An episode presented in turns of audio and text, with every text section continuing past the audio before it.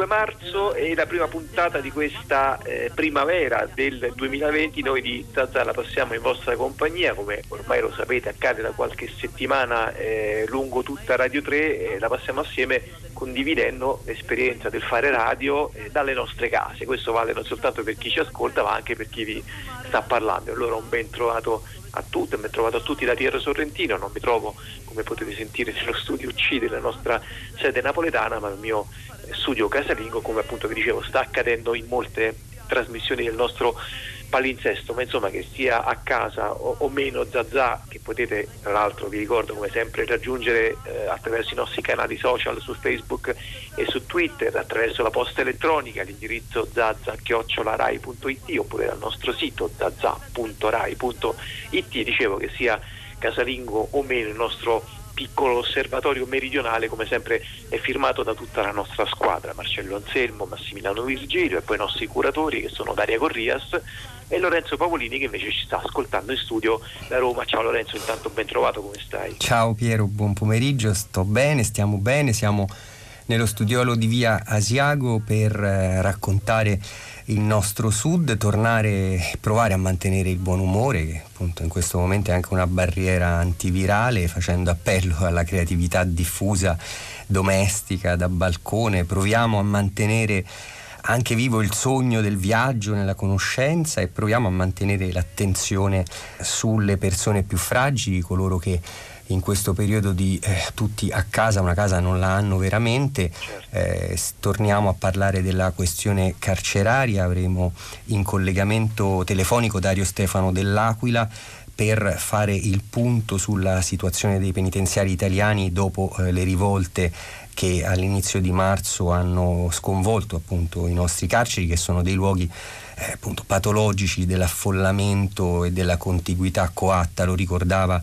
eh, Luigi Manconi in una eh, recente trasmissione di tutta la città ne parla, giovedì appunto anche quella riascoltabile sul nostro podcast. Eh sì, e poi a proposito di emergenze e di catastrofi eh, proveremo anche a buttare un occhio al nostro eh, passato, in realtà poi un passato recente, perché vi proporremo l'ascolto di un radiodocumentario firmato da Marcello Anselmo eh, che appunto ha al centro il terremoto del 1980, lo sapete, il terremoto, il terremoto devastante dell'Irpinia, eh, provandolo anche in questo caso a raccontare dal punto di vista di chi eh, nelle carceri ci sta, e ascolterete appunto le testimonianze spesso anche drammatiche di, eh, dei detenuti appunto all'interno del carcere eh, di Poggioreale proprio in quel eh, torno storico, il torno d'anni così, così eh, violento appunto drammatico. Poi avremo un diario brevissimo, lo scrittore Davide Morganti, apriamo con lui uno spazio sugli scrittori dimenticati del Sud, eh, ci racconta il volume Il nipote di Giovanni Amedeo. Eh sì, e poi di scrittore in scrittore ce ne andiamo a eh, continuare il nostro eh, percorso eh, guidati dalle eh, tappe del viaggio in Italia, appunto il viaggio in Italia eh, radiofonico, in questo caso di Guido Piovene, abbiamo ascoltato nella puntata scorsa eh, la tappa napoletana, questa volta invece facciamo un passaggio eh, in Sicilia guidati, accompagnati dalla eh, voce e dal commento eh, dello scrittore eh, Giorgio Vasta. E dalla Sicilia passeremo alla Sardegna dove la nostra Serena Schiffini ci racconta The Shifter, una serie web realizzata dall'Università di Cagliari e poi le nostre rubriche, i nostri appuntamenti fissi, le nostre rubriche, quella dedicata al cinema insolito firmata da Goffredo Fofi con bellezza e bizzarria, la nostra finestra sul Mediterraneo con Lea Nocera che eh, ci porterà ad ascoltare un racconto dedicato alle situazioni di emergenza sanitaria dettate dal Covid-19, in questo caso in Libano e in Turchia, ma insomma poi Lorenzo tu prima parlavi eh, di una cosa piuttosto divertente, appunto dicevi anche le piccole eh, perle, le piccole creazioni eh, che vengono dai nostri eh, balconi, dalle nostre case e credo che a Roma avete preparato un ascolto col quale cominciare questa puntata. Eh sì, Billy, guarda, fu o sarà vero neomelodico? Sentiamolo. I giorni sono lunghi, rinchiusi in una casa, o tempo si è fermato, sta matta magnata, la gente fuori il balcone e sente assai cantare. Cantano una canzoncella suonano libertà. In quarantena non ci voglio stare io sai non mi ci sta, nemmeno cane sa pagata fa, ogni mezz'ora portiamo a pisciare. E sulle note di questa canzoncina di un eh, presunto neomelodico di cui non conosciamo il nome, anzi si potrebbe manifestare, ecco lo sentivamo dire, cantano una canzoncella sulla libertà al balcone. Siamo ritornati nel nostro studio di Via Asiago e siamo in collegamento con Dario Stefano dell'Aquila per parlare di qualcuno che appunto non può cantare nei balconi e sicuramente non ha una casa dentro cui rimanere nell'isolamento che ci richiede l'emergenza attuale, cioè coloro che stanno nei penitenziari italiani. Dario Stefano dell'Aquila eh, scrive e si occupa da molto tempo di carceri e manicomi, è tra l'altro collaboratore del garante regionale della Campania. Abbiamo avuto eh, giovedì una trasmissione, tutta la città ne parla, che è riascoltabile dai nostri podcast con il garante nazionale Mauro Palma che faceva il punto della situazione sulle nostre carceri dopo eh, le rivolte che sono scoppiate eh, con la comunicazione dei provvedimenti del governo sabato 7 marzo. Abbiamo avuto anche eh, Luigi Manconi che ci ricordava come proprio il carcere sia il luogo patologico dell'affollamento, della contiguità coatta, ecco in un momento in cui si chiede agli italiani di stare lontani uno dall'altro e stare in una casa, pensare a quello che succede nelle carceri è importante ecco, tornare con l'attenzione su quella popolazione che è eh, molta, sofferente e ha avuto delle comunicazioni che hanno scatenato eh, il panico e delle rivolte. Ecco, Dario Stefano eh, dell'Aquila, eh, qual è la situazione che lei conosce più da vicino sicuramente, quella dei penitenziari campani in questo momento? Mm, vorrei subito dire che, e allacciarmi a quello che dicevi, eh, che sì, la questione riguarda la popolazione detenuta e ovviamente riguarda tutti coloro che lavorano in carcere, dagli agenti penitenziari al personale civile, gli educatori. Quindi noi quando parliamo di carcere parliamo di qualcosa che riguarda circa 100.000 persone ed è in questo momento una situazione estremamente delicata. Delicata perché dopo le tensioni, i 13 morti e le proteste in 49 istituti in, a livello nazionale adesso c'è una situazione di, di tranquillità apparente perché la paura che viviamo noi all'esterno ovviamente si moltiplica all'interno di un contesto detentivo. E dobbiamo registrare, ci sono 10 casi di, di Covid-19 a livello nazionale nelle carceri e dobbiamo segnalare che eh, c'è ancora un certo ritardo nella fornitura dei dispositivi di protezione individuale al personale ancora, diciamo, era di ieri la, la, la circolare del DAP, la seconda circolare sulle procedure e protocolli da seguire all'interno dei penitenziari, quindi c'è indubbiamente una situazione di ritardo che va rapidamente colmata, questo anche per dare garanzia a tutti coloro che attraversano il carcere. Ecco Dario Stefano dell'Aquila, l'importanza di una comunicazione corretta e che non allarmi in questi giorni è molto sentita sotto tutti i piani, tanto più quello carcerario. Abbiamo capito che le rivolte sono state frutto sicuramente di eh, vecchie, incancrenite emergenze, ma anche, e quindi sì, dallo strutturale sovraffollamento delle carceri, ma anche eh, una popolazione carceraria che è terrorizzata di rimanere chiusa ancora di più all'interno eh, di quella che è la sua condizione. Come possiamo contribuire a pensare ad esempio che alcune misure quelle come sappiamo della detenzione alternativa, degli arresti domiciliari, possano diventare eh, delle misure più largamente adottate in questo momento? Dobbiamo dire innanzitutto che noi parliamo di un carcere che è sovraffollato, che sono ben 10.000 persone in più oltre la capienza, c'è stata una lieve riduzione dei numeri in questo periodo, ma purtroppo i provvedimenti mh, sulla detenzione domiciliare sono ancora molto, eh, non, non, riescono a influire su, su questi numeri. E bisogna anche dire che come il virus colpisce diciamo, i corpi più vulnerabili, questo virus sta colpendo i corpi sociali più vulnerabili. Il carcere era da tempo un luogo in cui gli equilibri erano al limite per risorse umane, per capacità di, di programmare gli interventi e quindi quello che sta scontando una situazione molto, eh, molto pesante. Io ricordo alcuni numeri, Poggio Reale eh, sono presenti oltre 2000 persone, sono 500 in più rispetto alla capienza ordinaria. Al carcere di Forni dove è nata la prima mh, forte rivolta e protesta, ci sono 536 eh, detenuti, 145 in più rispetto alla capienza ordinaria.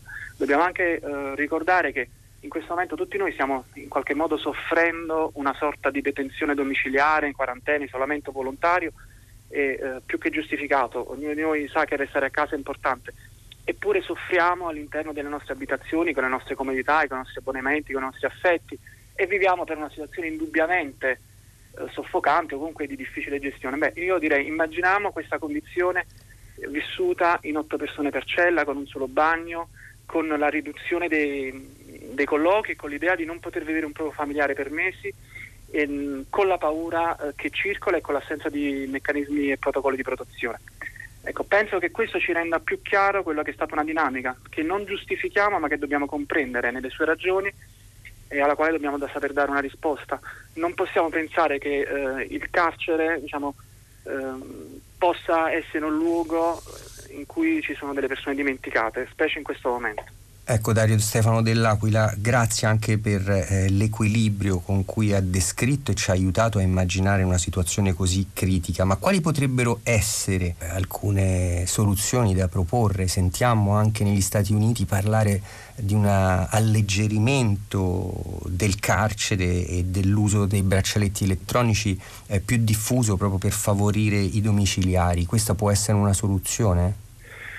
Sono sicuramente possibili tante istituzioni che tengono insieme le esigenze di sicurezza sociale e la possibilità di ridurre il carcere come forma diciamo, di estrema razio a fronte dei reati più gravi, ma gran parte della popolazione detenuta eh, deve scontare pene, residui di pene inferiori a 18 mesi, gran parte della popolazione detenuta, circa 20.000 detenuti, sono, sono detenuti per uh, reati diciamo, legati alla legge sugli stupefacenti, cioè c'è la possibilità di immaginare un sistema penale diverso che in qualche modo riduca il carcere come ehm, misura estrema e che um, possa in qualche modo diciamo, sollevare i nostri istituti penitenziari da un numero enorme di persone che non sono in grado da reggere. Questo il sovraffollamento penitenziario è frutto di politiche della paura che durano ormai da, da oltre dieci anni e che non hanno garantito maggiore sicurezza ai cittadini, ma solamente l'implosione del nostro sistema penitenziario.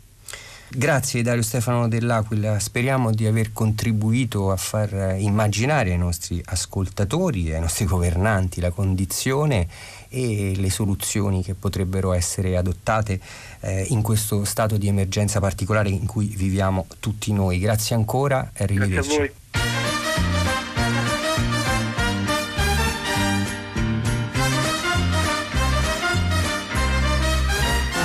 Si l'on avait mis en quarantaine tous les hommes de 40 ans, l'humanité en serait à peine au Moyen Âge et pour longtemps. Louis Pasteur n'aurait pas découvert son vaccin à 63 ans. L'avion de Clément l'air n'aurait jamais quitté la Terre. Il avait presque 50 ans. Si l'on l'avait mis en quarantaine, les hommes de 40 ans passés. L'automobile de Monsieur Daimler serait encore à inventer.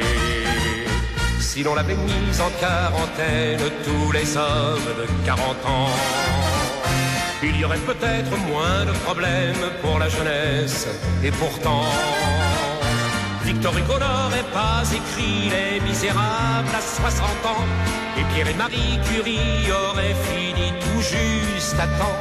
Un an plus tard, c'était trop tard. Voltaire et Rousseau ainsi que Marx seraient d'illustres inconnus.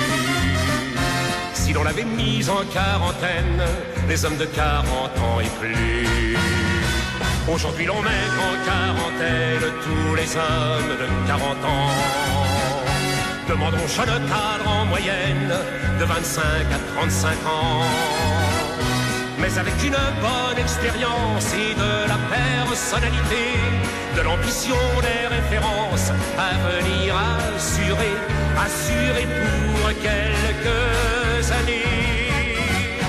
Puisqu'ils ne seront en quarantaine qu'à 40 ans et pas avant. Se avessimo messo in quarantena 40 anni fa le persone non avremmo avuto tanti problemi, cantava Philippe Clé, mimo attore e cantante francese e ritorniamo nello studio di Via Asiago, nella nostra Zazà tra Napoli, Roma, Cagliari, eh, la Sicilia. Torniamo a parlare della situazione carceraria con un eh, radiodocumentario di Marcello Anselmo.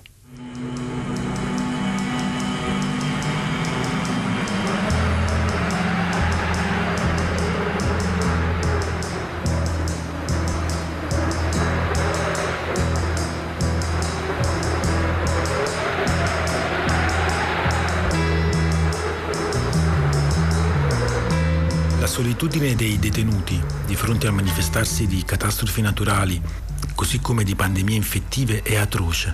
Le carceri scompaiono dall'immaginario, dal discorso pubblico. Ed è per questo che gli uomini reclusi insorgono violentemente, tentando di far passare oltre le sbarre e i muri un grido di disperazione.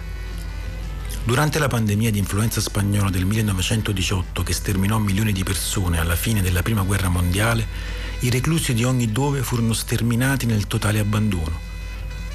Le epidemie sono, a modo loro, delle catastrofi antropiche e naturali, degli episodi imprevedibili che si presentano attraverso segnali incomprensibili in uno stato di normalità, oppure fanno capolino all'improvviso e come dei terremoti sovvertono la quotidianità collettiva. Le catastrofi sono manifestazioni della storia, delle cesure dopo le quali nulla sarà come prima e per coloro che sono reclusi lo stato d'eccezione assume contorni ancora più drammatici. Ed è per questo motivo che proviamo a raccontare una catastrofe della nostra storia recente dalla prospettiva di chi si trovava dietro le sbarre quando, il 23 novembre del 1980, una scossa di terremoto devastò l'Irpinia, la Basilicata e la città di Napoli, con più di 5.000 vittime. In quei giorni convulsi, il carcere di Poggioreale di Napoli fu il teatro in cui migliaia di detenuti si trovarono a vivere una agghiacciante condizione di abbandono e crudeltà.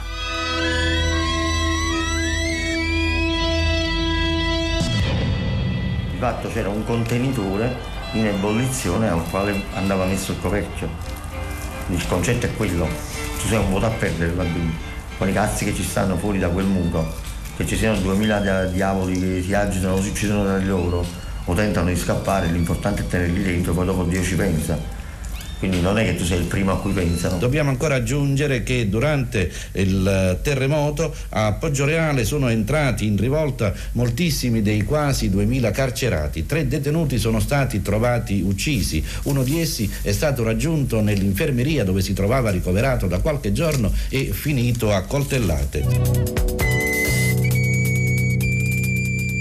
Il primo impatto è quello della paura poi probabilmente il passaggio successivo è la trasformazione della paura in rabbia, perché la prima condizione è quella della paura. Il passaggio era appunto una volta usciti dalla cella, chi riuscì a uscire dalla cella, furono recuperate le chiavi.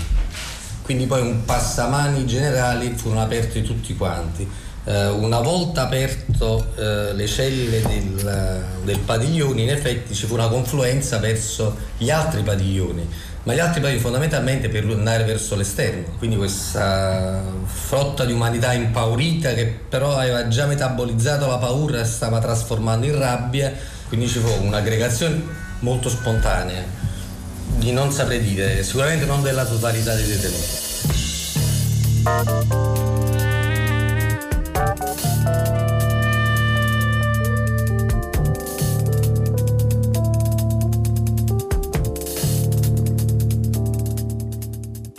Di detenuti un po' più arditi, ma più o meno armati di coltelli, coltellacci e altre cose, i quali attraverso le sbarre di un cancello che era l'ultimo, quello che da Roma andava verso l'esterno, tentavano di colpire questi agenti i quali si rifiutavano di aprire nonostante minacciati a due persone. A un certo punto ci fu, sai, l'escalation come capita anche con la Cele, come capitare in qualsiasi fatto. E arrivini, arrivini, ah, là, su giù. A un certo punto questi aprirono il fuoco. Uno col mitra un altro con la pistola. Boh, io non solo io, ma quasi tutti si schiacciarono a terra giustamente in tre decimi di secondo, ringraziando a Dio, stevo tempo fa. Loro avevano sparato all'alzo zero, nel senso che poi la raffica si stampò sul muro alle spalle. Accade tutto in pochi istanti, queste cose non durano in un'eternità. Durano il momento che lui dice, eh, spari, spari, spari, ta, ta, ta, ta, ta, ta. Questa occasione ci vanno a terra, deve essere l'apocalisse, la vecchia camorra. Giusto c'è una testa di ponte, la nuova famiglia al Salerno e adiacenze, ma tutto il resto stava in mano all'NCO che stava decretando il suo successo con tre morti e 20 feriti dichiarati e forse anche di più. Non, è, non era un fronteggiamento alla pari, no, è stata una decisione. Tanto è vero che le stesse energie sarebbero bastate ad aprire quello stesso varco che poi si tentò di aprire in appena mezz'ora dopo il terremoto, anche meno, abbastanza agevolmente, avrebbe significato non dico 1800 persone, ma 100 se ne andavano, 100. Il resto sarebbero rimasti là, che in sombra di rubbia, ma 100 uscivano. E in quella situazione non c'era proprio chi poteva correre di dietro. 90 li avrebbero presi il giorno dopo sotto casa loro, anche. Quindi la situazione in sé non era logicamente deputata ad evadere in virtù di un'evenienza che si è data, non era logicamente deputata ad effettuare una strage in virtù di una cosa prevedibile. Dopo. Però fu l'utilizzazione immediata e brutale di un meccanismo di esaltazione collettiva e contemporaneamente di comando all'interno delle situazioni. Questo non c'è dubbio. La maggioranza della gente però, qui siamo da centinaia di persone rispetto a migliaia, un sacco di gente che poi come un veniva, che fosse a fare picnic. Cioè ho sentito persone, ma cioè, capito? Noi mo, no, avevamo un amico mio Firenze, nato, noi mangio Livorno. La libertà di dire vado a cena fuori, per un giorno, nonostante falò la luce che manca, le raffiche di misi, morti e feriti, che chi comunque dice io, io vado a mangiare un amico mio Livorno.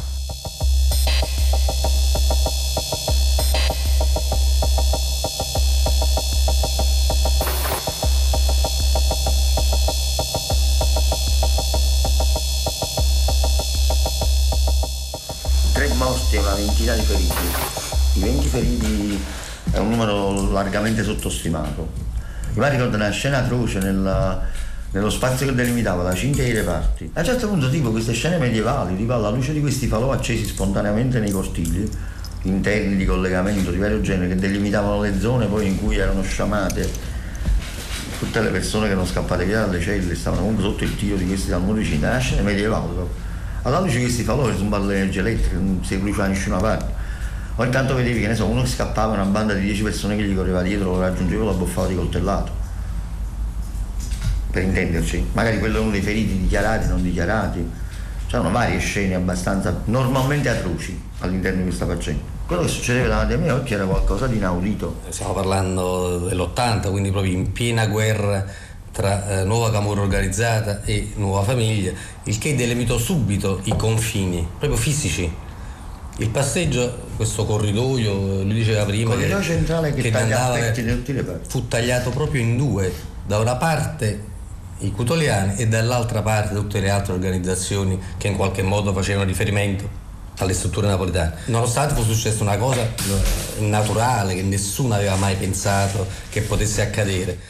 In questa cosa, voglio dire, eh, essendo un girone infernale di mille e passa persone, sono le variabili impazzite di chi andò nei, nei reparti dove erano segregati i pentiti, gli infami, eh, pedofili e, ed altro ancora, alla ricerca non si sa bene di che cosa, forse dall'amico da colpire, da qualcuno da aggredire in qualche modo per scaricare la tensione che aveva accumulato, che non era poca. In più ti era data l'occasione di quello che tu avevi millantato per sempre. Cioè, il grido di battaglia, morte all'infame, è una cosa sempre dichiarata, ma non ti capita mai che possa accadere. In quella situazione, per un mistero morfologico della Terra, eh, si era creata una condizione di vacazio legis dove tutti potevano fare tutto, apparentemente, ma fondamentalmente tutto lo potevano fare quelli organizzati perché la maggior parte delle persone poi non erano strutturate nelle organizzazioni. Quindi sì, effettivamente questo vagare di umani che non aveva notizie, che non aveva condizioni su cui affermare poi quello che sarebbe accaduto da lì a poco. Quindi probabilmente già il trascorrere della notte, il mattino, il pensiero ritornò al fatto che sarebbero rientrati gli agenti, quindi del modo di fronteggiare in qualche modo questo rientro, quando poi già c'erano state le vittime quindi è una cosa in qualche modo sarebbe stata punita. Quindi già tutto questo passaggio veniva vissuto sempre con più pathos, perché l'unica cosa che riuscirono a fare gli agenti di custodia fu quella di aprire il padiglione dello, di questo braccetto dove ci stavano gli isolati e farli defluire verso dei corridoi esterni. Infatti quando si arrivò in questo braccetto era vuoto. Carcere e catastrofi nella nostra storia recente era il 1980 nel radiodocumentario del nostro Marcello Anselmo e andiamo alle visioni cinematografiche di Goffredo Fofi, il nostro appuntamento con bellezza e bizzarria ci porta alla soglia di un'altra primavera, quella di Praga del 68 con un film di pochi anni prima.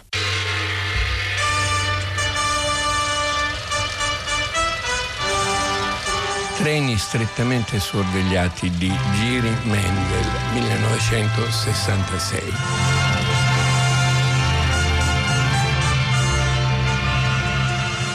Ti rendi conto di quanto sei fortunato, Milo? Hai un uniforme. Un altro che si fa strada nella nostra famiglia. Mio nonno Guglielmo, invece, faceva l'ipnotizzatore e tutti in paese lo invidiavano perché capivano che aveva scelto quel mestiere per faticare poco. Quando i tedeschi oltrepassarono le nostre frontiere, fu di marzo, e avanzarono verso Praga, mio nonno Guglielmo, l'ipnotizzatore, fu il solo che osò affrontare i carri armati cercando di convincerli, con la forza del pensiero, a fermarsi e a tornarsene indietro. Il primo carro armato in effetti si fermò e così fece tutta la colonna che lo seguiva. Ma poi si rimise in moto e, dato che mio nonno non si era scansato, lo schiacciò.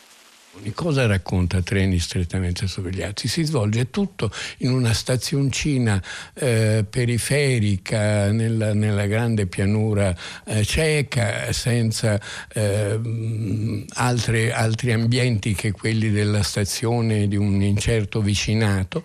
È la storia di un ragazzo che viene dalla gavetta, perché la famiglia, tutti vengono da lavoratori delle, delle, delle ferrovie, ferrovieri, un giovane ferroviere dire che deve assistere il capostazione di, questo, di un piccolo paese, il quale capostazione è piuttosto erotomane e, e, si diverte anche molto con le varie aiutanti che passano, dalla, no, che lavorano nella stazione nei dintorni e ha una sua fissazione, peraltro godibilissima, che è quella di timbrare con tutti i timbri burocratici della, della stazione, di timbrare il sedere di una sua collaboratrice, insomma, grandi, decorare, come dire, le chiappe di un assistente. Ecco.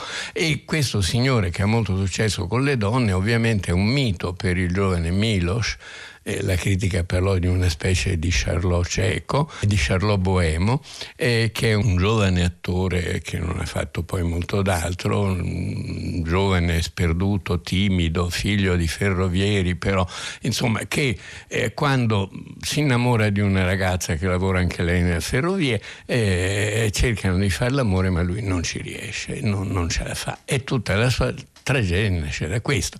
E quindi il medico gli dice si tratta di eiaculazio precoce, tutti che gli danno i consigli, lui che va a chiedere consigli alle, alle signore, le quali la moglie è capostazione o altri le quali pensano che lui voglia farsele, ovviamente lo trattano anche malamente, mentre lui vuole capire come risolvere questo suo problema, perché è innamorato e non ce la fa.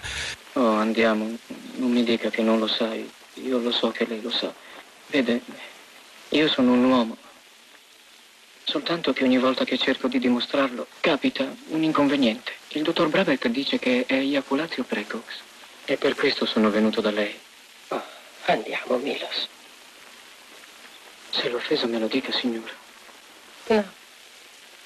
Tutto questo avviene durante l'occupazione nazista della Cecoslovacchia si parla sempre dei tedeschi, si vedono parla- passare dei treni con i militari tedeschi, ma non c'è mai la guerra vera e propria in questa piccola stazione dove Rabal ha ambientato questa specie di farsa paradossale per contrastare in qualche modo il tragico della storia, insomma, di comicità eh, liberatoria rispetto alla storia e anche di un individualismo molto anarcoide, molto libero.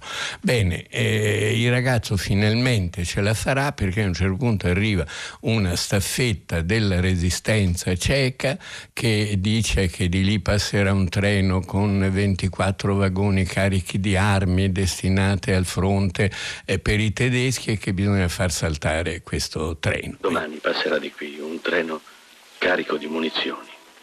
Siamo stati incaricati di farlo saltare. Sì, ma come? Come senza esplosivi? Sta tranquillo, ci daranno tutto quel che servirà. Sarà un convoglio di 28 vagoni carichi di munizioni. E all'uscita dalla stazione esploderà con grande sollievo dell'umanità. Chi dovrà far saltare il treno salendo su una di quelle transenne che sovrastano eh, i binari no? e, e, far cadere una bomba a orologeria sopra eh, il tetto dei vagoni centrali del, del, del treno e, questo ragazzo è Milos e, e, insomma la notte prima finalmente c'è il grande amplesso e lui riesce a fare l'amore come si deve con questa giovane partigiana. La mattina dopo, nonostante un'ispezione i collaborazionisti eh, ciechi mm, alla stazione, nonostante insomma difficoltà varie, lui riesce a portare a compimento la sua impresa, però è talmente goffo che cade sopra uno dei vagoni e si capisce che salterà in aria eroicamente anche lui. Tutto questo come dire, in una logica in cui nei paesi dell'est in particolare, ma un po' dovunque, la resistenza, i tedeschi, la guerra erano sempre stati visti con quell'aspetto tragico, drammatico, giustamente, Roma città aperta, paesaggi e tanti altri film italiani e di altri paesi, ma Rabal contrasta la storia, proprio contrasta il tragico con questo elemento che ovviamente non è certamente eh, per l'abbandono della, della, lotta nei confronti della violenza bellica e della violenza nazista in particolare, il giovane muore da eroe compiendo un atto eroico, però vuole in qualche modo ribadire le forme di resistenza passiva che sono quelle di Zweig nella, guerra, nella prima e nella seconda guerra mondiale, di resistenza passiva attorno a dei personaggi eh, di, che hanno delle preoccupazioni diverse, che fanno un po' saltare il meccanismo del, dell'impegno, dell'engagement che andava di moda nel cinema dell'Est in particolare dopo, dopo la seconda guerra. E, e, e questo mh, con quelle forme appunto un po' di resistenza passiva alla Schweik, ma anche di resistenza attiva dove però le persone hanno ancora delle, delle istanze, delle, delle, molle che non sono esattamente quelle patriottiche. La molla che guida tutto il film, che guida il Milos del film è quella di riuscire finalmente a fare l'amore come Cristo comanda, insomma, e quando ci riuscirà però sarà anche in qualche modo, in qualche modo la sua fine.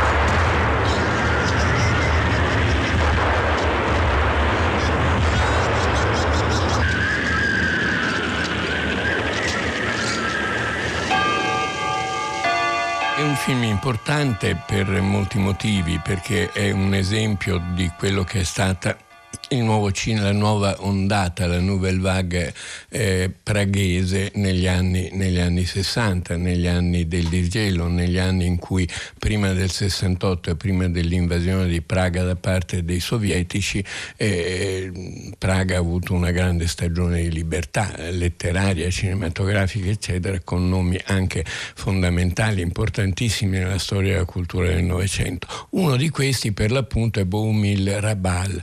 Boumil Rabal, grandissimo scrittore, degno veramente di, del Nobel, e, e ho avuto la fortuna di conoscerlo e di accompagnarlo in due presentazioni di un suo libro per la casa editrice EO eh, qui a Roma e a Milano negli anni quando uscivano i suoi libri, quando uscivano i suoi libri. Era un personaggio certamente eh, in qualche modo bizzarro anche lui, praghese fino in fondo anche lui. Praga per noi è rimasta un esempio di mondo della cultura strano, diverso, formidabile per due motivi. Uno, Kafka e quella tradizione, quella tradizione un po' esoterica, terribile, un po' ebraica, quella del golem, eccetera, eccetera, ma anche per la vena comica, la vena, il buon soldato Sveik di Ajek come esempio di resistenza passiva alla storia di un personaggio uh, comune, proletario, ma eh, Zweik è uno dei capolavori dell'umorismo letterario, ma è anche un saggio di cultura popolare su come è possibile resistere alla storia, adattarsi alla storia anche quando diventa più terribile e resistere, tanto che eh, le avventure Zweig si svolgono nella prima guerra mondiale, ma Bertolt Brecht le trasferì nella seconda con un adattamento dal romanzo di Ajek ambientato durante la seconda guerra mondiale. Zweig nella seconda guerra mondiale, per l'appunto, si intitola La commedia, la, la grande farsa antimilitarista di, di, di Bertolt Brecht. E mh, Treni so, strettamente sorvegliati, ripeto, è un'opera segnata da una storia particolare, la primavera di Praga, ma anche dalla presenza di questo grande e, e, e bizzarro scrittore. Ho servito il re d'Inghilterra, treni strettamente sorvegliati. Eh, ha scritto dei libri, Una solitudine troppo rumorosa, La tonsura, il capolavoro è probabilmente Ho servito il re d'Inghilterra. Oggi chi vuole può trovare il meglio della sua opera in un meridiano Mondadori, molto, molto bello e molto, e molto accurato. Eh, il film, Menzel era più un esecutore che un grande regista. I suoi film belli sono stati quelli che gli ha scritto Boumir Rabal, eh, adattamenti da Boumir Rabal, ha fatto anche un film tratto da servitore d'Inghilterra. Treni strettamente sorvegliati è il suo primo film a lungometraggio, ha fatto dei corti e il suo primo film a lungometraggio ebbe un successo insolito, inaudito, inaspettato in giro, in giro per il mondo, tanto da vincere, vincere l'Oscar come miglior film straniero nel 1966. Per molto tempo lui non poté più lavorare e, e finalmente un altro suo film che si chiama L'odole sul filo vinse un orso d'oro a, a Berlino, però come dire un orso postumo perché il film era stato fatto molti anni prima, bloccato dalla censura, presentato soltanto quando le cose sono un po' appianate anche in, in Cecoslovacchia, in quella che allora era ancora la Cecoslovacchia, prima di dividersi in due, in due nazioni.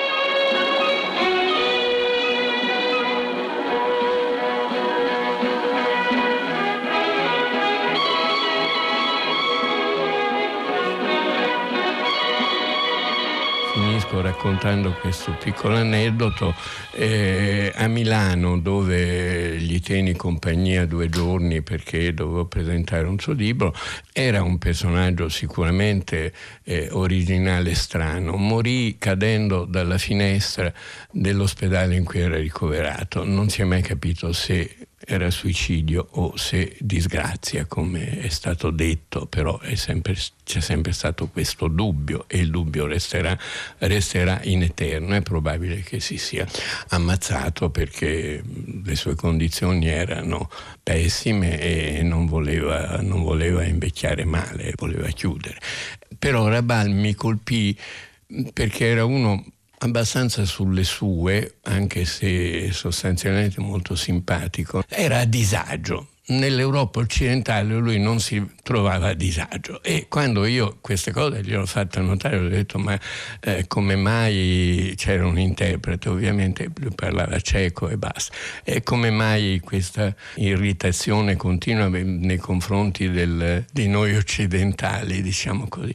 E lui mi disse guardi io Uh, ho fatto male a venire, non devo muovermi da Praga. Il mio luogo vero è l'osteria di Praga dove passo la, ma- maggior parte delle mie giornate e io voglio più rapidamente possibile tornare nella mia osteria.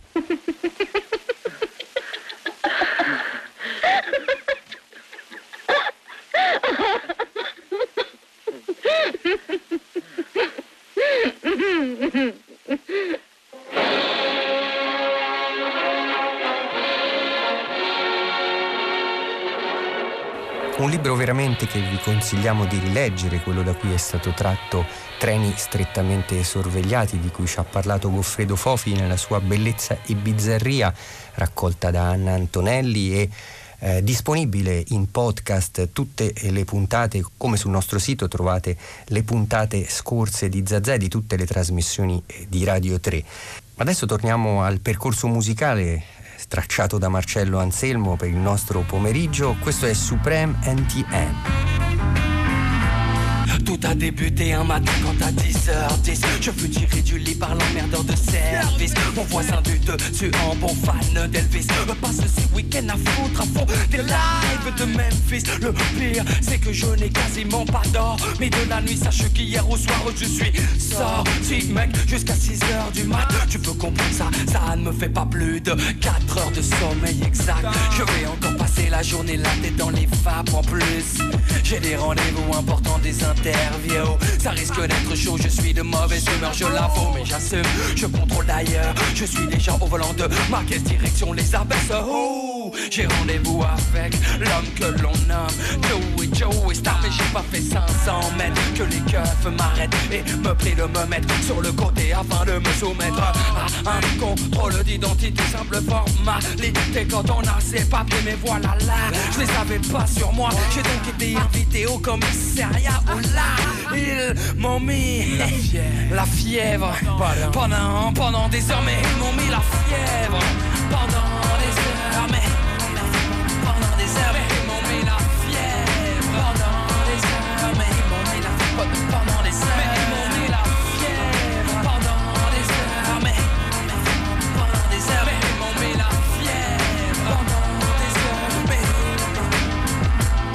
Putain, trois heures maintenant que je l'attends. De faire la bande kilométrique comme trop souvent. Le revoyant me précisant mon assistant Il me faut arriver dans les temps Pour un truc important. Quand apparaît devant moi une pièce C'est mal barré. Pour que je reste bloqué là c'est mal barré. Faut que je me décide et fasse mon choix. Dans des réactions très nettes C'est net. J'ai plus qu'une seule idée en tête Faut que je la serre. Avant que cela ne me manque il faut qu'on fasse la paire.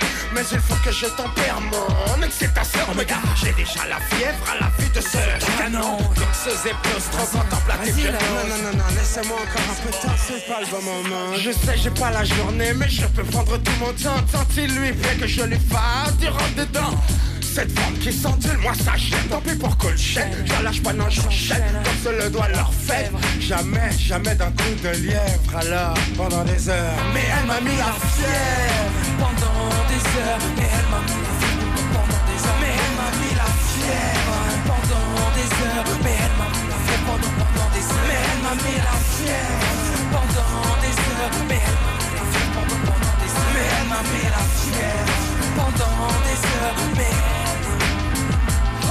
m'ont mis la fièvre. Pendant des heures Je resté assis sur un banc contre La fiebre, la febbre, tanto per star tranquilli, il nostro regista Marcello Anselmo ha programmato questo brano di Supreme MTM e con questo inauguriamo una nuova rubrica. Abbiamo chiesto allo scrittore, sceneggiatore, drammaturgo napoletano Davide Morganti eh, di eh, scoprire per noi un classico dal passato. Ecco, eh, pare che ci si sia liberato del tempo, ma molti di noi non riescono a leggere un libro da cima a fondo in questo tempo di emergenza. Eh, Davide Morganti ci consiglia un volume da scoprire, chissà, forse questo lo riusciremo a leggere. Giovanni Amedeo è uno scrittore napoletano nato nel 1934, autore di un solo libro, o meglio di un solo romanzo, Il nipote, pubblicato nel 1970 da Vallecchi. In realtà il romanzo lui lo aveva scritto nel 59 e poi riscritto nel 62. Dopo varie vicissitudini era riuscito finalmente a pubblicarlo, avendo l'apprezzamento di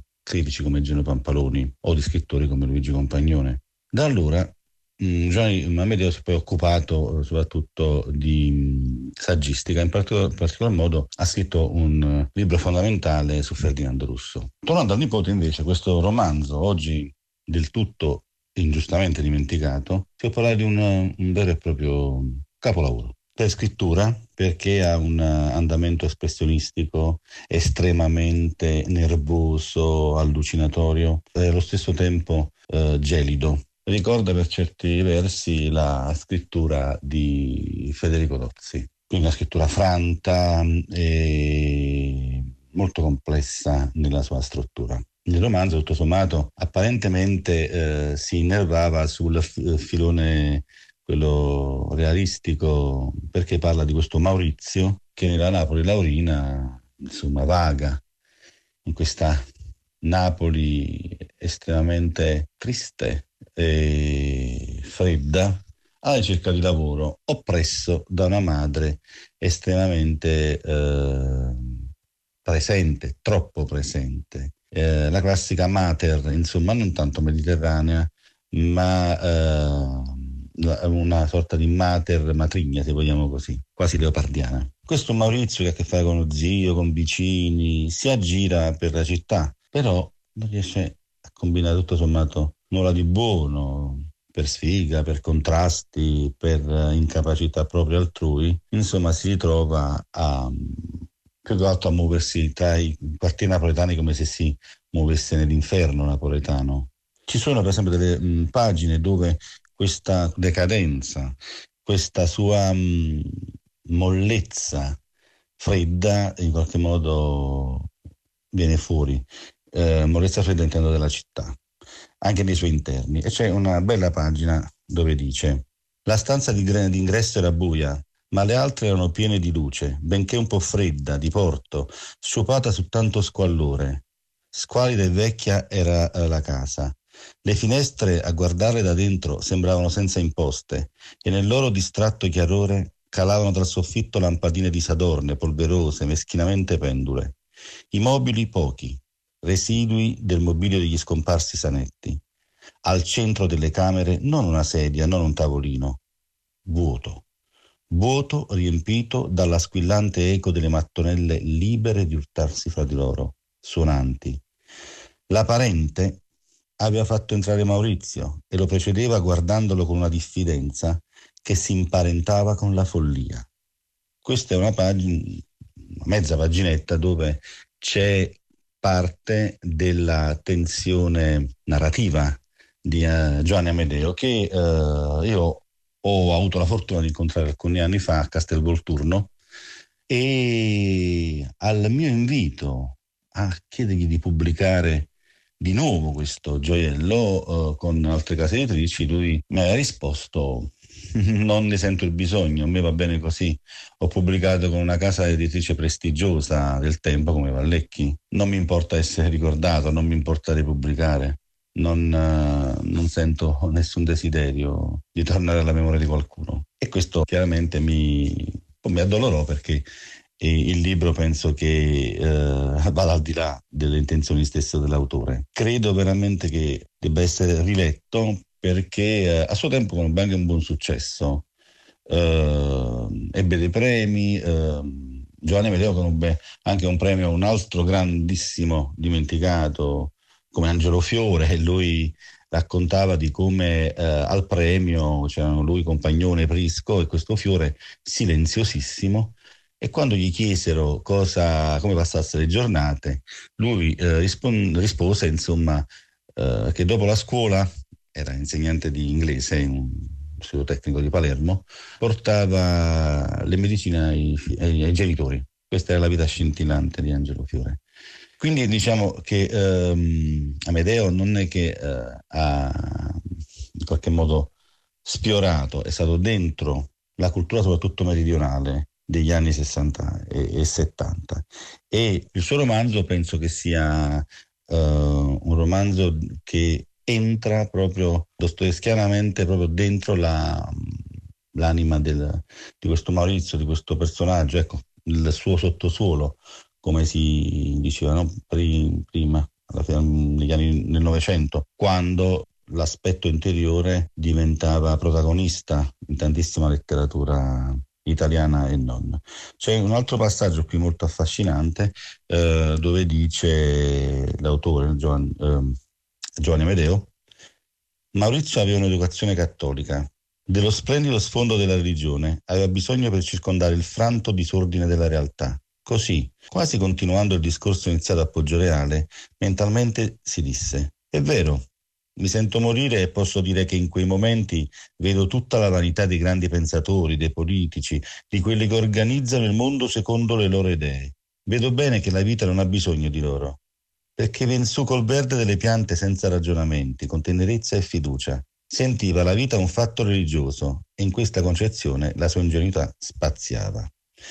Ora, ehm, il discorso di Giovanni Amedeo è eh, un uh, rapporto fortemente contrastato tra lui e la madre che ovviamente eh, diventa il rapporto tra lui e la città, come eh, scrisse Compagnone.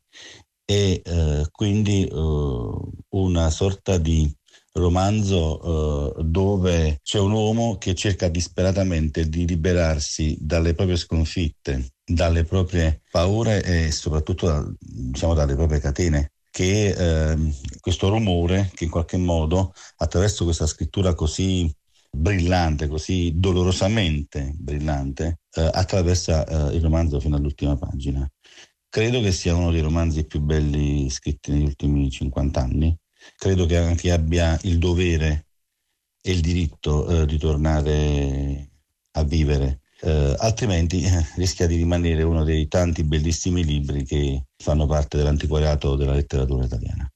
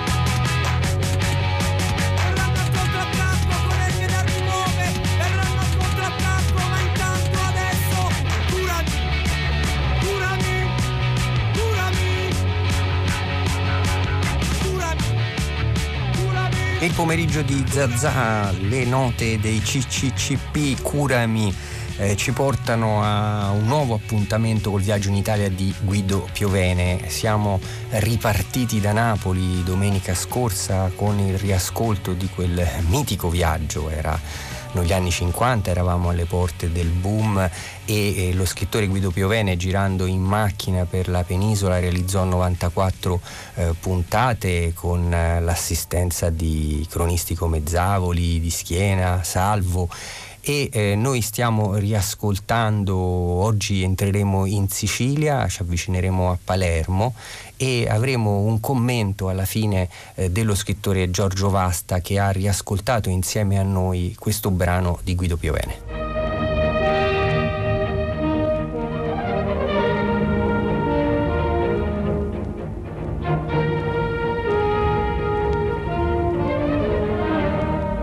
Viaggio in Italia di Guido Piovene.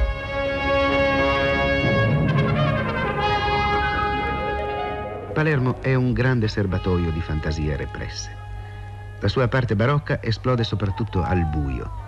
È nera, a forti chiaroscuri.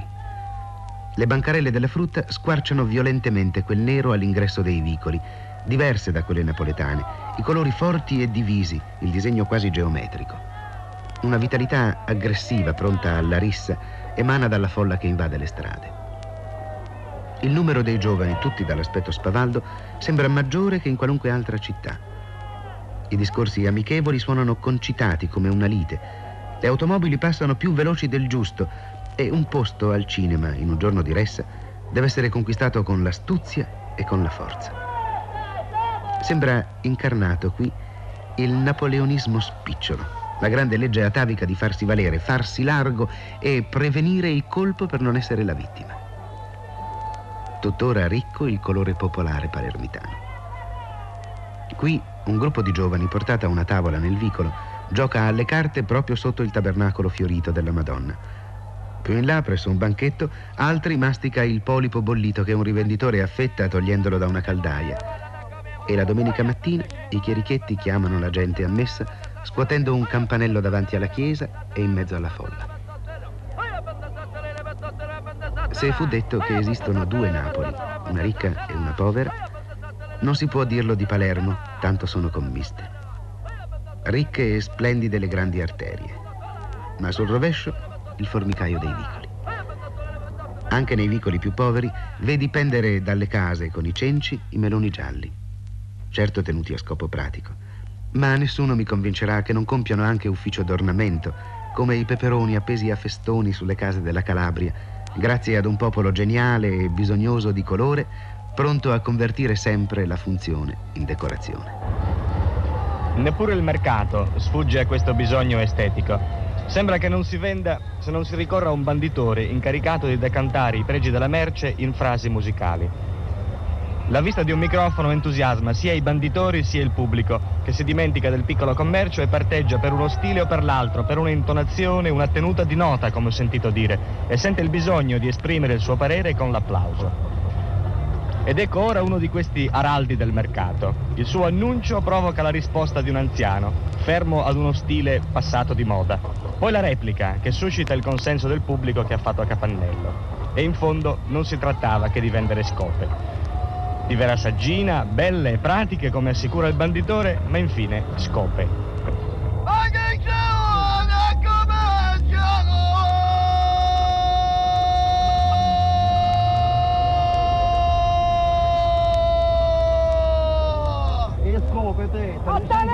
Non meno, gordo! Oh, non è A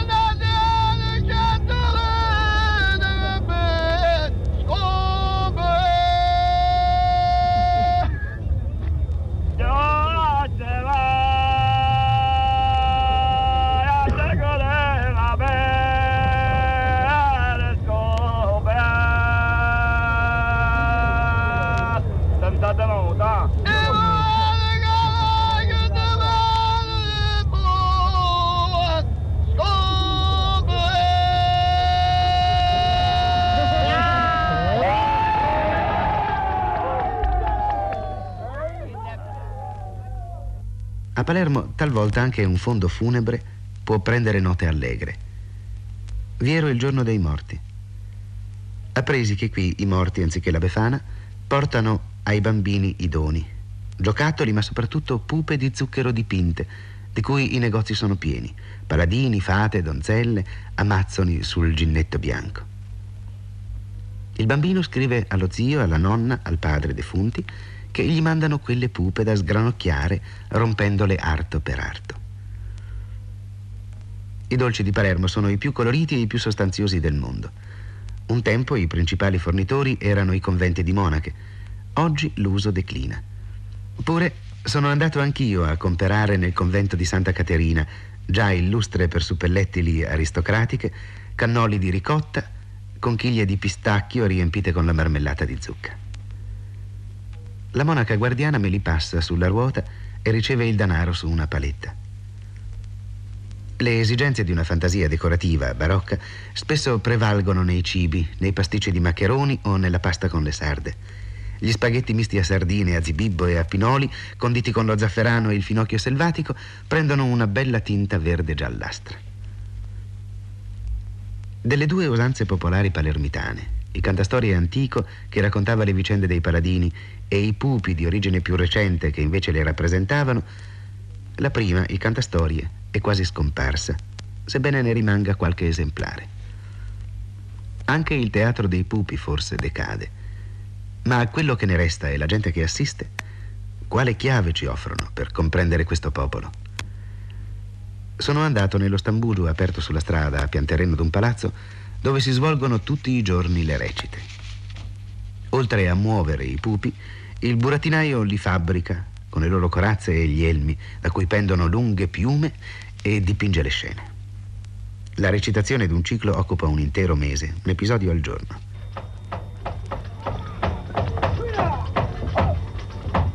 Nel teatro dei pupi del quartiere del Capo, una stanzetta affollata di spettatori che hanno pagato 30 lire d'ingresso, Orlando si batte contro Rinaldo. I due pupi lucenti di elmi e corazze si scambiano terribili fendenti col commento di una pianola.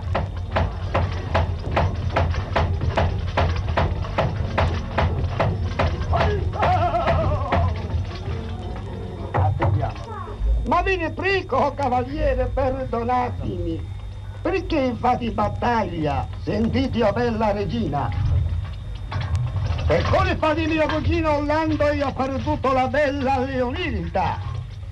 Ed io voglio che Orlando mi consegna presso Leonilda, ma io ti ho detto, Rinaldo, che qui non c'è Leonilda. Si senta mai?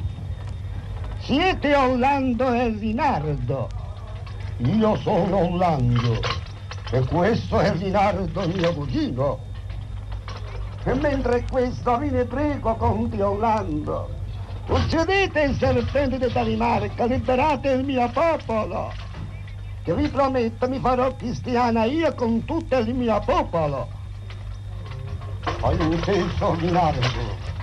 Per il momento lasciamo andare Leonida. Uccideremo il Felpe e poi come arriverò a Parigi ruberò Leonilda e te la do a te ai tuoi mani. Me lo prometti, Orlando, che ruberai Leonilda? Te lo giuro, caro cugino. Che ruberò Leonilda e la consegnerò a te, o amato cugino mio Rinaldo. Ah, se fai così fai una bella cosa, Orlando. Ecco che vengono i nostri compagni.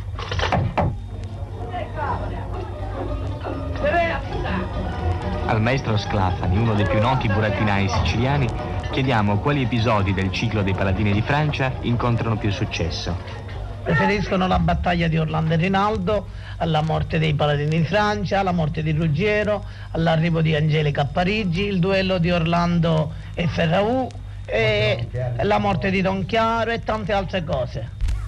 Cioè sono, mi pare di aver capito, gli spettacoli più movimentati. Sì, sì, sì, che piace proprio al pubblico questo. Eh. Con molti scontri, duelli. Sì, duelli, battaglie, eccetera, che veramente il pubblico si interessa, specialmente il popolino di questo rione del capo, eccetera.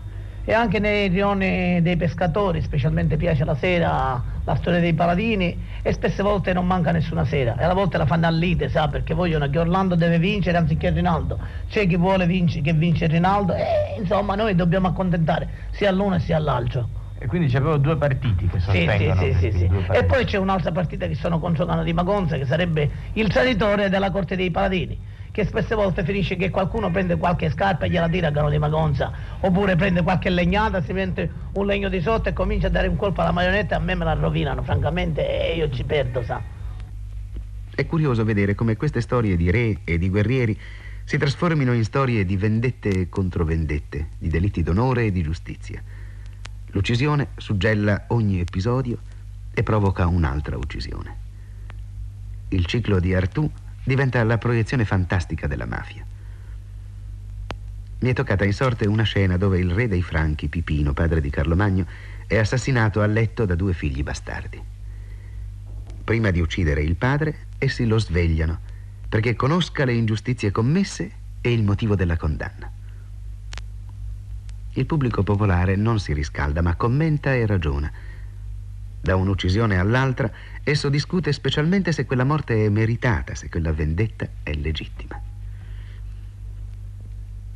Forse descrivendo Palermo mi lascio trascinare anch'io da quella fantasia barocca che sorge dallo stesso animo della città. Da questo fondo fermentoso spuntano oggi grattacieli, costruzioni in cemento. Il dopoguerra e la regione trasformano la città.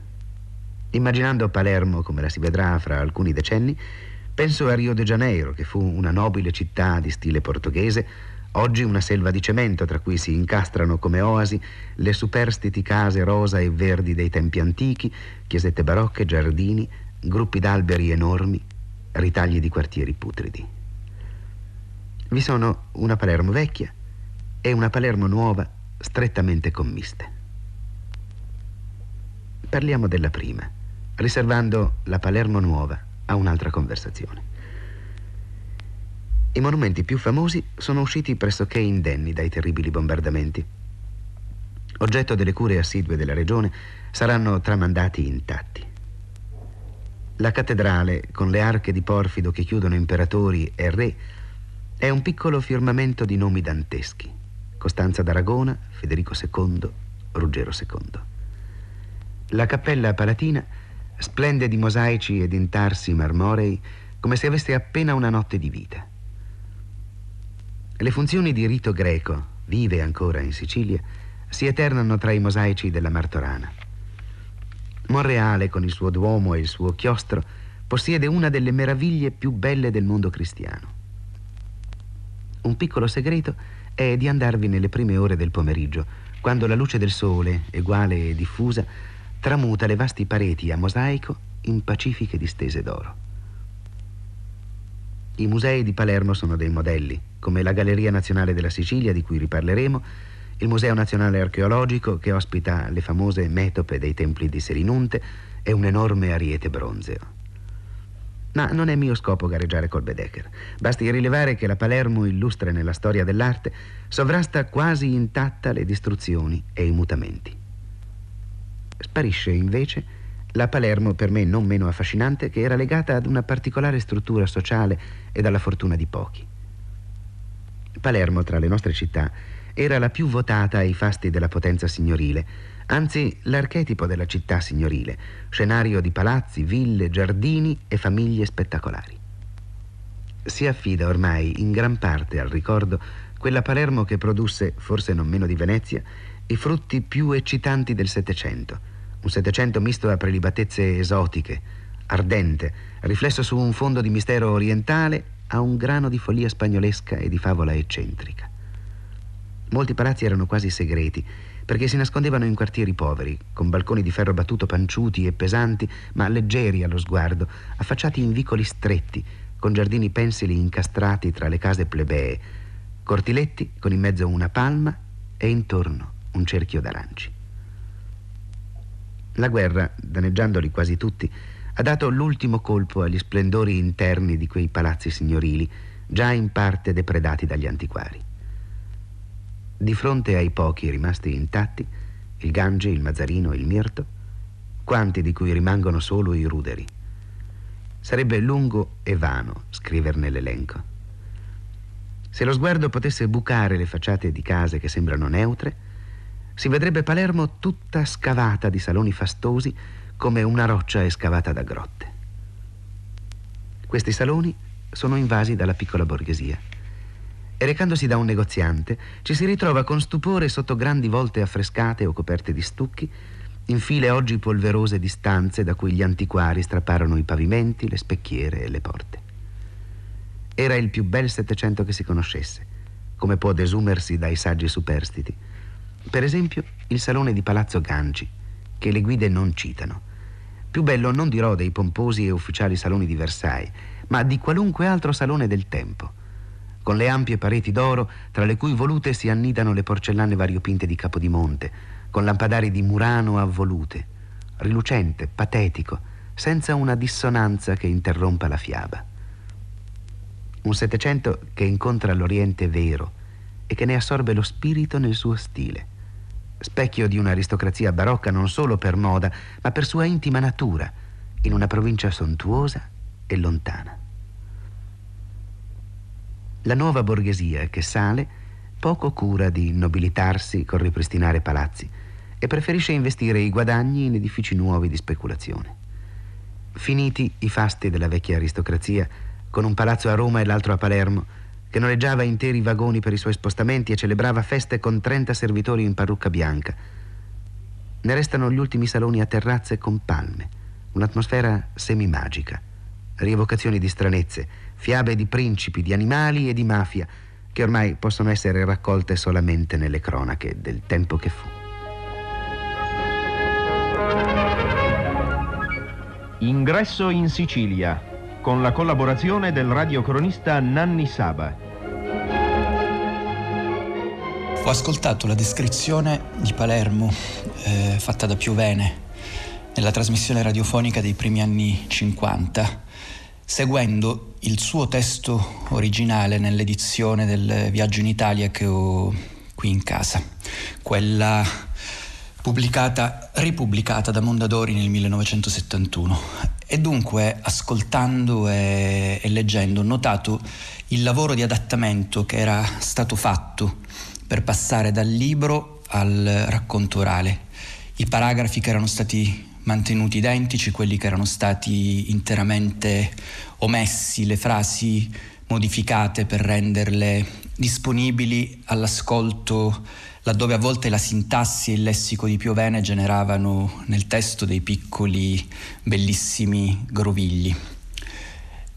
In alcuni casi si avverte anche una specie di scrupolo, una prudenza eh, nella versione radiofonica, per esempio nell'omettere eh, in una sequenza di aggettivi che servono a introdurre Palermo la parola arretrata, come se il testo radiofonico fosse percepito come qualcosa di più pubblico, di più diffuso, dunque magari anche di più opinabile, di più criticabile, eh, mentre quello letterario, forse a partire dal fatto che la pagina dialoga con un interlocutore alla volta, può permettersi una nettezza maggiore. Mi ha anche colpito il leggero scarto che si percepisce tra il testo e la voce. Il tono di chi legge tende a un addolcimento, eh, percepisce quello che considera esotico eh, e poi lo fissa, quasi eh, concentrandosi in delle brevi estasi. Eh, se penso a come è fatta la voce che legge il testo scritto da Leonardo Sciascia nell'episodio di L'Italia vista dal cielo, eh, dedicato alla Sicilia, un progetto che realizzò Folco Quilici tra fine anni 60 e inizio anni 70, mi accorgo che in entrambi i casi la voce, che fra l'altro potrebbe anche essere la stessa e mh, mm, non ho modo di verificarlo, potrebbe essere quella di Riccardo Cucciolla, la voce, dicevo, è come se si chinasse sullo spazio, nello stesso modo in cui un adulto si china a guardare da vicino un bambino strano, forse bizzoso, al quale è meglio rivolgersi con un leggero falsetto, un po' euforici e un po' vezzeggianti. Tornando al testo, eh, la mia sensazione è che Piovene legga Palermo da quella stessa prospettiva dalla quale l'hanno guardata scrittori come Salvo Licata, in particolar modo in un libro che si intitola Il mondo degli sconosciuti, e Giuliana Saladino in un libro che si intitola Romanzo civile. Ehm, entrambi, soprattutto Licata, trasformando il proprio sguardo in un tema. Il punto di vista è quello della media borghesia cittadina, nel caso di Licata e Saladino, che erano entrambi palermitani, Veneta, nel caso di Piovene. Eh, in ogni caso uno sguardo cosciente, autoriflessivo, che si accosta incuriosito attratto, perplesso, intenerito a un bouquet di fenomeni radicali, eh, nella maggior parte dei casi radicalmente impressionanti, a volte insopportabili o immodificabili. Piovene che eh, in una pagina delle furie definisce se stesso come visionario di cose vere, ci vede benissimo, eh, non perché registri esattamente un dato, ma perché lo attraversa, lo deforma e lo trascende. Ha dalla sua un linguaggio che gli permette di non appiattirsi sulle cose, non perde tempo a restituire singoli istanti, ma va a cercare una frase dopo l'altra una specie di tempo assoluto dello spazio fisico. Ascoltando e rileggendo oggi al netto del tono della voce narrante, non avverto stereotipi. Semmai mi sembra di riconoscere delle costanti che credo abbiano a che fare con due fatti diversi. Da un lato, Palermo è una città che crea le condizioni per percepire, osservandola, soprattutto ciò che non muta refrattaria a gran parte dei processi di modernizzazione nazionali o planetari, eh, Palermo perpetua le sue forme, determinando così la sopravvivenza, che è in realtà una sopravvivenza vitalissima, di nuclei fossili, vale a dire azioni, pensieri, impulsi, prospettive, un intero sentimento del tempo. C'è poi, ed è nodale, lo stile, lo sguardo di Piovene ha una qualità altissima e quello sguardo si trasforma in frasi senza perdere tempo a supporre o a interpretare, senza la preoccupazione di dover dire qualcosa di inconfutabile su un piano storico e oggettivo, puntando semmai tutto sulla perentorietà dello stile stesso, non quindi sulla restituzione del visto, che limiterebbe il portato del, risco- del discorso e lo daterebbe, bensì sul racconto visionario di cose vere. La voce di Giorgio Vasta, eh, dopo quella del viaggio in Italia di Guido Piovene, lo sentivamo eh, Giorgio Vasta da Palermo durante il suo isolamento, ha riascoltato eh, i brani del viaggio in Italia di Piovene in Sicilia, eh, si domandava quale fosse la voce dello speaker, infine l'abbiamo scoperta, è quella di Paolo Pacetti, così come era quella del grande cronista Luca eh, Di Schiena, che era un annunciatore del 1944 entrò in radio, pensate al secondo posto di un concorso che vedeva Lello Bersani come terzo, eh, Luca Di Schiena faceva le interviste insieme anche ad Aldo Salvo che fu il primo eh, radiodocumentarista proprio in quegli anni e Sergio Zavoli che oltre grande giornalista e documentarista 25 anni più tardi sarà anche presidente della RAI. Adesso proseguiamo il nostro febbricitante percorso musicale.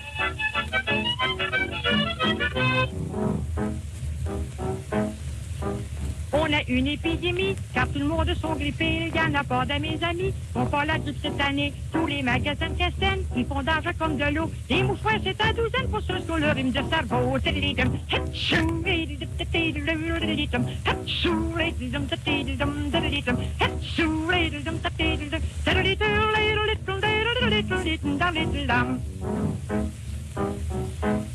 Commence par un frisson, puis ensuite vous éternuez. Là, vous l'avez pour de bon, c'est le temps de vous faire soigner. Et petit gin puis du citron, avec ça vous allez suer. Évitez les courants d'air pour pas mourir les en l'air.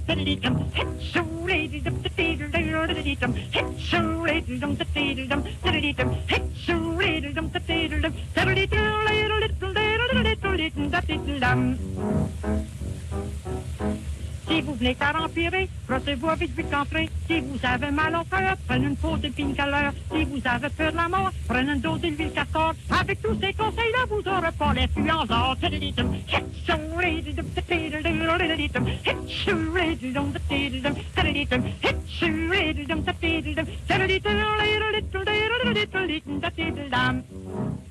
Tout le monde a la grippe, hanno tutti la febbre, cantava La Bolduc e noi da Via Asiago nello smistamento radiofonico di Zazà di questo pomeriggio tra Napoli, la Sicilia, eh, raggiungiamo Cagliari e la nostra Serena Schiffini. Buon pomeriggio dalla sede RAI di Cagliari, mai come in queste settimane facciamo domande, ci facciamo domande e chiediamo risposte alla scienza per capire cosa sta succedendo in Italia e nel mondo. La paura del coronavirus sembra aver accorciato quella distanza tra la gente comune il mondo di scienziati e di ricercatori che in questi giorni alla televisione, sul web, sui giornali cercano modi chiari, efficaci, semplici per dare risposte a chi li ascolta, per informare e per responsabilizzare soprattutto e rassicurare. All'inizio di marzo l'Università di Cagliari aveva in programma la presentazione di un progetto innovativo che è stato naturalmente come tante tutte le iniziative italiane rimandato.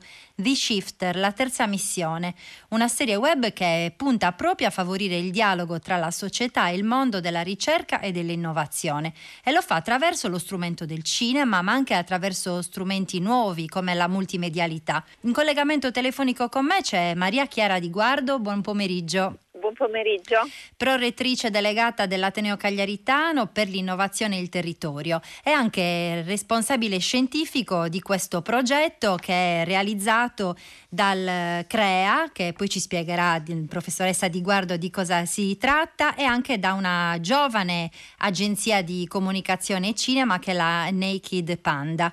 Con questa serie web, questi film scientifici, mm, che terza missione volete raggiungere? Allora, noi vogliamo raccontare un po' la varietà, la ricchezza e le potenzialità della ricerca scientifica, in particolare dei progetti che vengono svolti all'interno dell'Ateneo di Cagliari. L'abbiamo fatto in un modo semplice che fosse in grado di raggiungere tutti.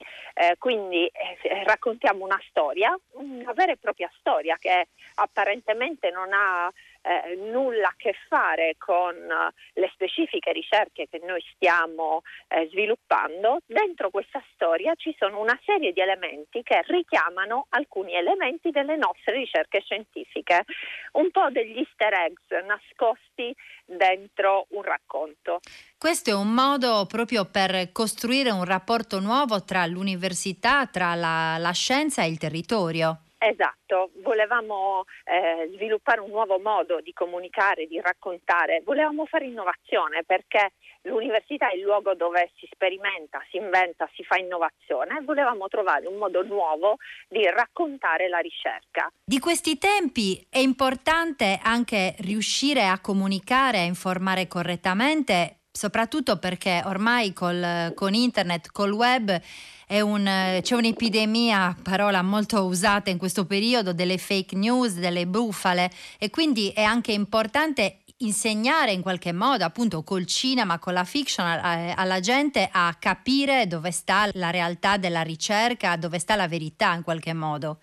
Esatto, infatti il progetto al di là della web serie è molto più complesso. Esiste una piattaforma, proprio The Shifters, eh, all'interno della piattaforma è possibile vedere eh, l'episodio che appunto è una storia e racconta di un futuro distopico dove purtroppo l'inquinamento ha preso il sopravvento e la gente fa fatica a vivere eh, ha dentro una serie di input che vengono dalla ricerca e poi all'interno della piattaforma ci saranno dei micro video che raccontano specificatamente queste easter eggs nascosti all'interno del progetto e permettono di arrivare a un livello di approfondimento sempre più focalizzato fino a che si può addirittura scaricare il paper scientifico. Quindi l'idea è ingaggiare eh, un pubblico molto vasto con un racconto, una storia inventata che, che può essere più o meno piacevole. Deve incuriosire, a, insomma. Incuriosire, attirare l'attenzione e magari permettere un approfondimento che va dalla semplice conoscenza di un progetto fino al dettaglio eh, da parte del, dei più. Allora, ascoltiamo il trailer del, del, progetto The Shifters, così per incuriosire l'ascoltatore e poi per raccontare anche appunto quali sono, qual è il backstage di questo lavoro.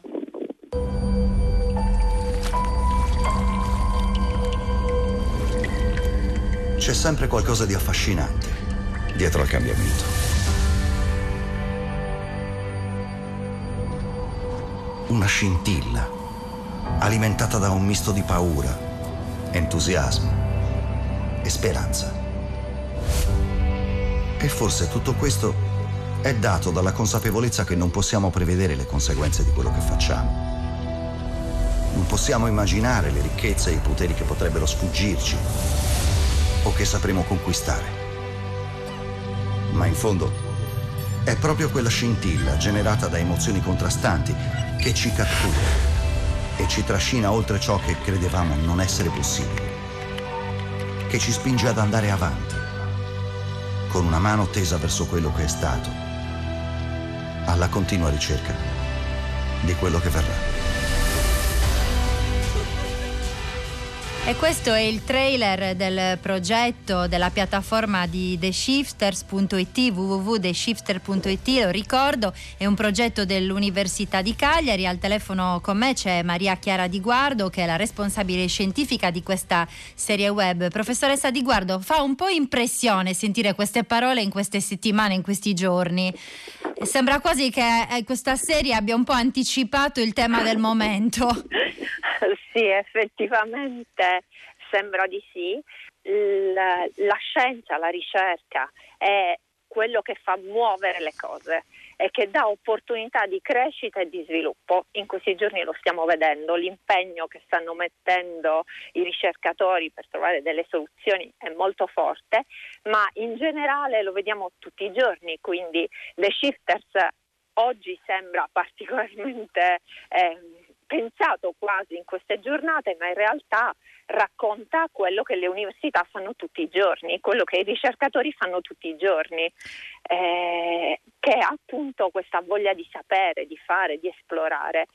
Era necessario, abbiamo pensato che era necessario inventarsi un modo per avvicinare, per raccontare questa varietà anche perché un altro aspetto fondamentale è la, l'interdisciplinarità. All'interno di questo primo episodio abbiamo dieci diversi temi di ricerca. perché non è solo la scienza che vi interessa, ci sono temi che riguardano anche altri, altri settori, anche la sociologia se non sbaglio, insomma tutte le facoltà di Cagliari sono state coinvolte sono stati coinvolti più di dieci gruppi di ricerca, eh, veramente che vanno dalla medicina alla, eh, all'ingegneria, alle lettere, al, all'economia. Per esempio all'interno dell'episodio c'è una storia tra un bambino e un nonno e si parla di imprese familiari e di passaggio generazionale. Quindi davvero abbiamo provato a mettere a sistema eh, la ricchezza del sapere degli Atenei, questa ecco, interdisciplinarità che è un valore. Lei ha citato questo primo episodio, se non sbaglio poi ce ne saranno altri quattro. Questo episodio sarebbe dovuto eh, andare sul grande schermo in occasione di un festival che si doveva tenere a Cagliari all'inizio di, all'inizio di aprile, ovviamente anche questo festival che è lo Skepto è rimandato, però voi avete fatto una scelta anche generosa nei confronti di chi è curioso curioso rispetto a questo progetto perché questo primo film voi lo metterete nella piattaforma nei prossimi giorni.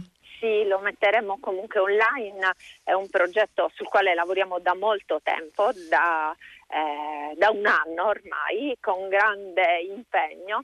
Crediamo che comunque vada eh, sia giusto metterlo a disposizione e farlo vedere eh, è un momento importante, siamo contenti di continuare con il nostro lavoro, così come appunto eh, tutti gli atnei si stanno riorganizzando per continuare la loro missione. Certamente, io ricordo quel titolo di questo episodio è Di notte c'erano le stelle, racconta insomma di un, di un, mondo apocalittico in cui bisogna saper ricominciare, ma in fondo la scienza, professoressa Di Guardo, rincomincia sempre perché va sempre avanti. Ecco, questo progetto dell'Università di Cagliari, dicevo in apertura, che è realizzato dal CREA, eh, che è il Centro Servizi di Ateneo per l'innovazione e l'imprenditorialità, di, mh, dicevamo coinvolge tantissime facoltà ed è anche un modo per far conoscere il lavoro pieno di passione e di impegno di tutti i ricercatori, degli studiosi. Noi sappiamo bene che la ricerca in Italia non è poi molto considerata rispetto anche ai finanziamenti al sostegno pubblico. È vero, però la ricerca in Italia ha una grandissima energia, una grandissima voglia di fare, lo dimostriamo tutti i giorni nel nostro lavoro, una grandissima passione, quindi vale la pena raccontarla in un modo nuovo anche per interessare eh, tanta gente. Io ricordo il nome, il, l'indirizzo della piattaforma www.theshifter.it, io l'ho già naturalmente visitata e vi assicuro che la qualità delle immagini, del lavoro che c'è dietro è notevole e questo significa che eh, Maria Chiara di Guardo c'è anche un gruppo di lavoro, immagino, notevole c'è veramente il coinvolgimento di tantissime professionalità, non solo del mondo dell'università, ma anche del, della cinematografia sarda. Credo che ci sia anche una collaborazione con voi da parte della Sardegna Film Commission. Esatto, ancora una volta le università sono in grado di creare sistema e creare relazioni. Eh, la Sardegna Film Commission ci ha supportato, ma dietro c'è il grande lavoro dei Naked Panda, che sono eh, dei veri professionisti e che hanno condiviso con noi ogni momento, eh, sono stati insieme a noi a sentire, a farsi raccontare la ricerca scientifica da tutti i ricercatori coinvolti, hanno sviluppato insieme a noi questo progetto e l'abbiamo abbiamo condiviso in ogni momento, il risultato si vede, si vede perché è un lavoro di squadra e ciascuno mette le sue competenze.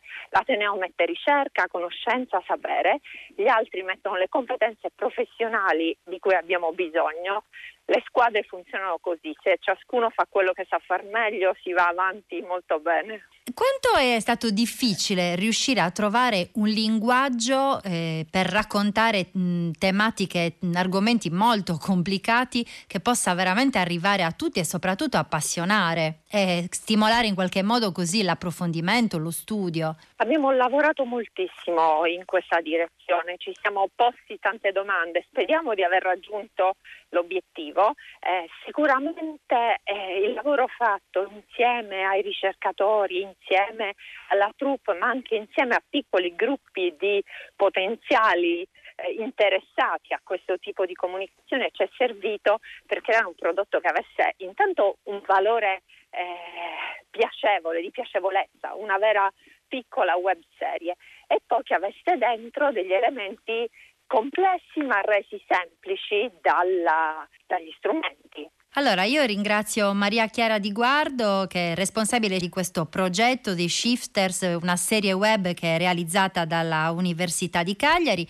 Vi ricordiamo che appunto su www.theshifter.it potete conoscere questo progetto e nei prossimi giorni avete anche l'opportunità di vedere il primo di questi episodi che raccontano la scienza e raccontano il mondo dell'innovazione e della ricerca. Grazie Maria Chiara Di Guardo. Grazie a voi, a presto, arrivederci. Un saluto da Cagliari, dalla sede RAI di Cagliari e un ringraziamento anche al nostro tecnico Salvatore Vargiu per l'aiuto. Da Serena Schiffini un buon pomeriggio a tutti. Noi ringraziamo Serena Schiffini, la sede di Cagliari, rientriamo in via Asiago da cui stiamo eh, trasmettendo in questo pomeriggio di Radio 3 e continuiamo a raggiungere i nostri mille sud. La finestra sul Mediterraneo di Lea Nocera ci porta in Turchia, in Libano, a Beirut, sempre per seguire l'emergenza del Covid-19.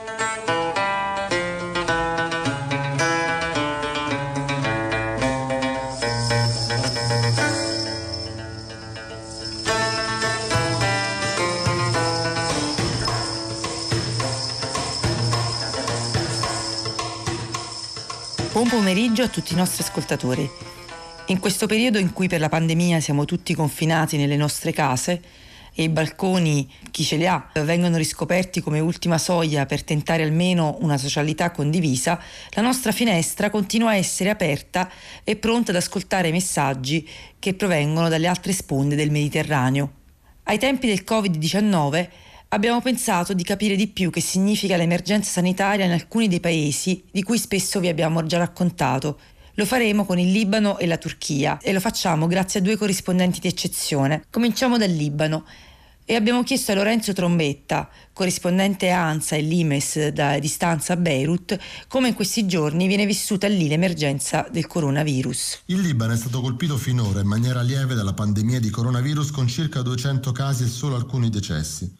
Il primo contagio si è avuto il 21 febbraio, negli stessi giorni in cui Codogno veniva segnalato come il focolaio principale in Italia. Da allora in Libano la curva delle persone risultate positive è rimasta sempre molto bassa ed è cominciata a salire soltanto a metà marzo ma in Libano i test eseguiti sono molto pochi rispetto alla popolazione di circa 4 milioni di persone, a cui si aggiunge circa un milione di profughi siriani, dal 2011 scappati dalla guerra e ospitati da anni in campi informali nelle regioni più povere, raggiunte meno di altre zone dai servizi essenziali come acqua, elettricità, medicinali. Nella capitale Beirut, dove vive circa un milione di persone, sono attivi per ora soltanto due ospedali per far fronte all'emergenza. Nel resto del paese ci si affida a un sistema sanitario pubblico molto precario. Il resto è costituito da cliniche private, dove l'accesso e le cure sono condizionate al pagamento di parcelle, spesso inaccessibili per la gente comune. È un contesto anche molto appesantito dalla peggiore crisi economica e finanziaria che il Libano vive da quando, 25 anni fa, è uscito formalmente dalla guerra civile. Soltanto due settimane fa il governo ha annunciato ufficialmente il default del paese. Ancora prima dell'emergenza coronavirus, il tasso di disoccupazione era alle stelle, così come lo sono i prezzi delle merci di prima necessità. La chiusura prolungata di alberghi, ristoranti, negozi, aziende private farà crollare ulteriormente l'economia, con inevitabili ripercussioni sociali, anche perché, ricordiamolo, da metà ottobre il paese è stato teatro di proteste popolari antigovernative senza precedenti. E anche se oggi nessuno scende in piazza e le strade di Beirut sono deserte per il coprifuoco, la rabbia continua a crescere nonostante il Covid-19. Paese che vai, usanze che trovi. Interessante come si cerca di fare fronte con i metodi più disparati al coronavirus. Il coronavirus in Libano viene affrontato anche a colpi di rimedi più superstiziosi che scientifici. Si va dalla cosiddetta terra benedetta trafugata dalla tomba di un santo cattolico a quella che si dice sia stata raccolta nel mausoleo di un importante imam sciita. E sui social network ci si organizza per vendere a caro prezzo le presunte terre miracolose a chi cerca l'immunità e a chi è stato colpito dal Covid-19. Il convento di San Marone sul Monte Libano, dove è custodita la tomba di San Charbel, venerato alla Chiesa Cattolica Maronita, ha cominciato a essere preso assalto da fedeli e da chiunque speri di aggiudicarsi un pugno di terra della cripta. Anche la comunità musulmana sciita ha individuato come rimedio salvifico contro il Covid-19 la cosiddetta Terra Santa del mausoleo di Hussein, imam e martire degli sciiti sepolto a Karbala, città santa in Iraq.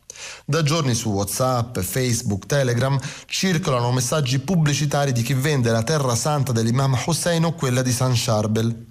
Su altri forum si discute, più o meno in maniera ironica, su quando anche la comunità musulmana sunnita si doterà della propria terra miracolosa per contrastare la pandemia di coronavirus. Intanto, in tempo di quarantena a casa e di negozi chiusi, i venditori assicurano la consegna a domicilio della terra. Nel caso di San Sharbil si consiglia di bollirla nell'acqua e di filtrarla prima di assumerne alcuni sorsi. Lasciamo ora il Libano e questi strani rimedi per andare in Turchia. Avevamo già parlato dell'aggravamento della condizione dei migranti dopo la decisione del governo turco di aprire il confine con la Grecia. La situazione è cambiata nei giorni successivi, ma con l'espandersi della pandemia di Covid-19 è passata in secondo piano.